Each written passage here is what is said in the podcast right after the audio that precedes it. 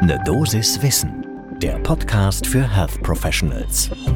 Guten Morgen und willkommen zu Ne Dosis Wissen, dem täglichen Podcast für das Gesundheitswesen. Werktags ab 6 Uhr in der Früh sprechen wir hier über Themen, die für euch interessant sind. Heute ist das die Frage nach der Inzidenz des Diabetes in Deutschland. Ich bin Dennis Ballwieser, ich bin Arzt und Chefredakteur der Apothekenumschau und ich darf euch eine Dosis Wissen im Wechsel mit meiner Kollegin Laura Weisenburger präsentieren.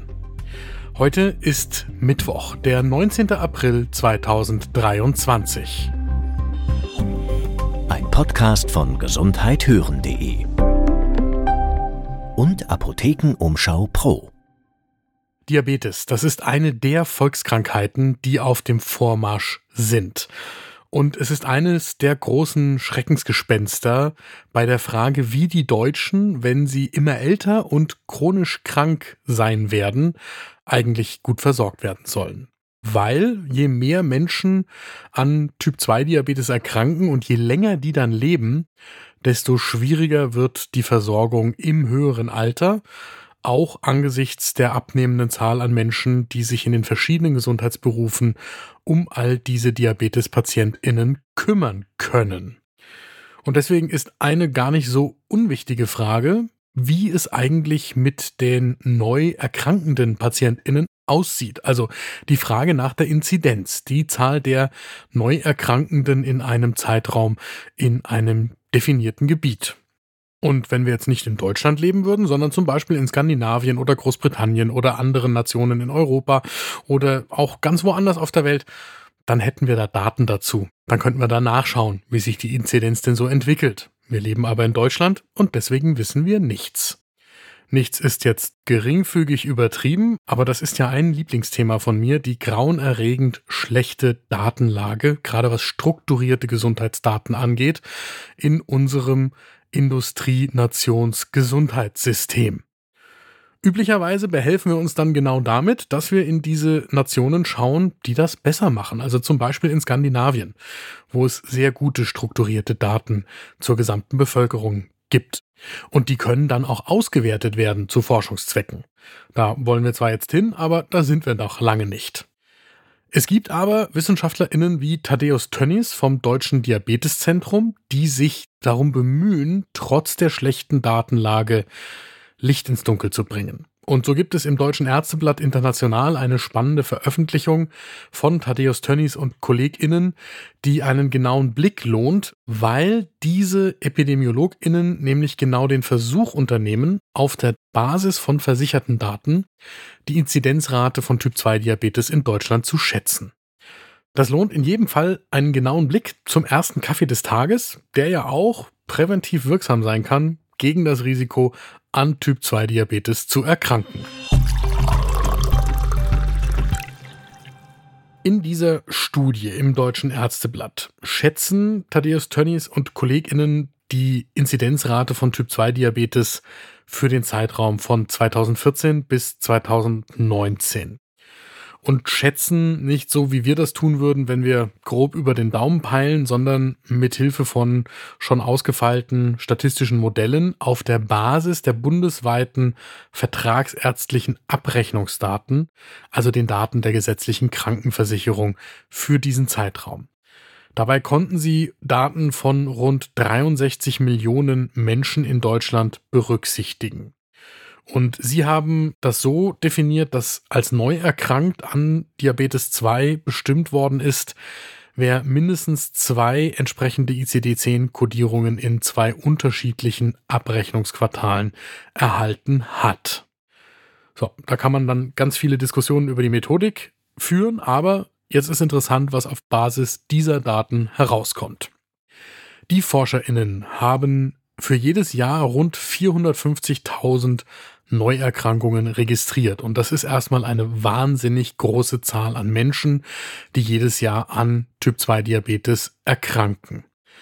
Aber interessanterweise ist damit die Inzidenzrate gesunken im Verlauf von 2014 bis 2019, also innerhalb des Studienzeitraumes. Und zwar bei den Frauen von 6,9 pro 1000 auf 6,1 von 2014 bis 2019 und bei den Männern von 8,4 pro 1000 auf 7,7. Und das heißt, die Inzidenzrate ist bei den Frauen um 2,4 Prozent und bei den Männern um 1,7 Prozent gesunken. Das ist einerseits erstaunlich und andererseits rettet es uns nicht. Denn was auffällt, ist, dass die Zahl der Neuerkrankungen bei den jüngeren Menschen, und zwar bei den 20 bis 39-Jährigen, gestiegen ist. Bei den Männern jährlich um 2,9 Prozent und bei den Frauen um 2,4 Prozent jährlich. Und jetzt ist die Frage, was heißt das denn für die Bevölkerung in Deutschland? Das eine ist, dass man berücksichtigen muss, dass nur weil die Inzidenzrate sinkt, also die Zahl der Neuerkrankungen pro Zeitraum, das nicht heißt, dass die Prävalenz in der Bevölkerung nicht zunehmen kann. Denn die Zahl der erkrankten Menschen in der Bevölkerungsgruppe kann ja aufgrund der Tatsache, dass die Menschen mit Diabetes länger leben, schwerer ins Gewicht fallen als die geringfügig zurückgehende Zahl der Neuerkrankungen. Wir haben für diese Folge von Eine Dosis Wissen mit einem niedergelassenen Facharzt für innere Medizin gesprochen, Stefan Gölz. Der ist Diabetologe und leitet eine Schwerpunktpraxis in Esslingen. Auch Stefan Gölz stellt heraus, dass solche epidemiologischen Erkenntnisse aus Deutschland Seltenheitswert haben und allein deshalb die Studie im Ärzteblatt schon interessant machen. Und auch er stellt sich natürlich die Frage, ob die Inzidenz in den letzten Jahren denn tatsächlich gesunken ist. Und da geht es jetzt wieder um die Frage, was für Daten sind da untersucht worden. Stefan Gölz stellt heraus, dass bei den GKV-Daten natürlich die Menschen nicht erfasst werden, die nicht zum Arzt gehen und nicht diese Diagnose bekommen. Es gibt zum Beispiel eine Studie aus Augsburg, die wir in den Shownotes auch verlinken, die vor Jahren Menschen befragt hat, als Stichprobe zu Hause und festgestellt hat, dass die Dunkelziffer beim Thema Diabetes extrem hoch ist. Und auf der anderen Seite sagt Stefan Gölz, dass die Zahlen in der aktuellen Veröffentlichung schon denen aus anderen Ländern ähneln.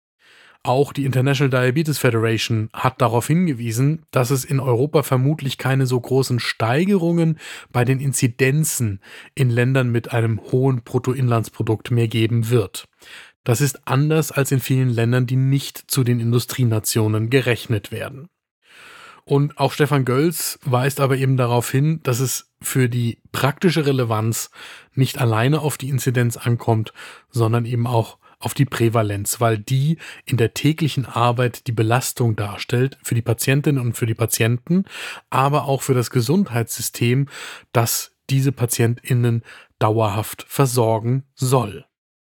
So, und mein Fazit aus der heutigen Folge ist, dass wir dringend an das Thema strukturierte Daten heran müssen, weil wir für die Zukunft dieses Gesundheitssystems und damit für die Zukunft der Versorgung für uns alle nur planen können, wenn wir bessere strukturierte Daten haben, so dass Epidemiologinnen wie Thaddeus Tönnies und Kolleginnen nicht mehr Daten schätzen müssen, sondern auf der Basis guter Daten Schlussfolgerungen ziehen können. Das war eine Dosis Wissen für heute. Die nächste Folge gibt es morgen ab 6 Uhr in der Früh, überall da, wo ihr Podcasts hört. Und wenn euch diese Folge gefallen hat, dann empfehle ich euch unseren Podcast Der Zuckerdetektiv. Meine Kollegin Sabine Pusch macht sich alle vier Wochen auf Spurensuche und stellt Fragen, die alle Menschen, die entweder selbst an Diabetes erkrankt sind oder mit Menschen leben, die an Diabetes erkrankt sind, sich schon einmal gestellt haben. Sie spricht mit Expertinnen und beantwortet Fragen. Den Zuckerdetektiv findet ihr überall da, wo es Podcasts gibt, kostenlos für euch.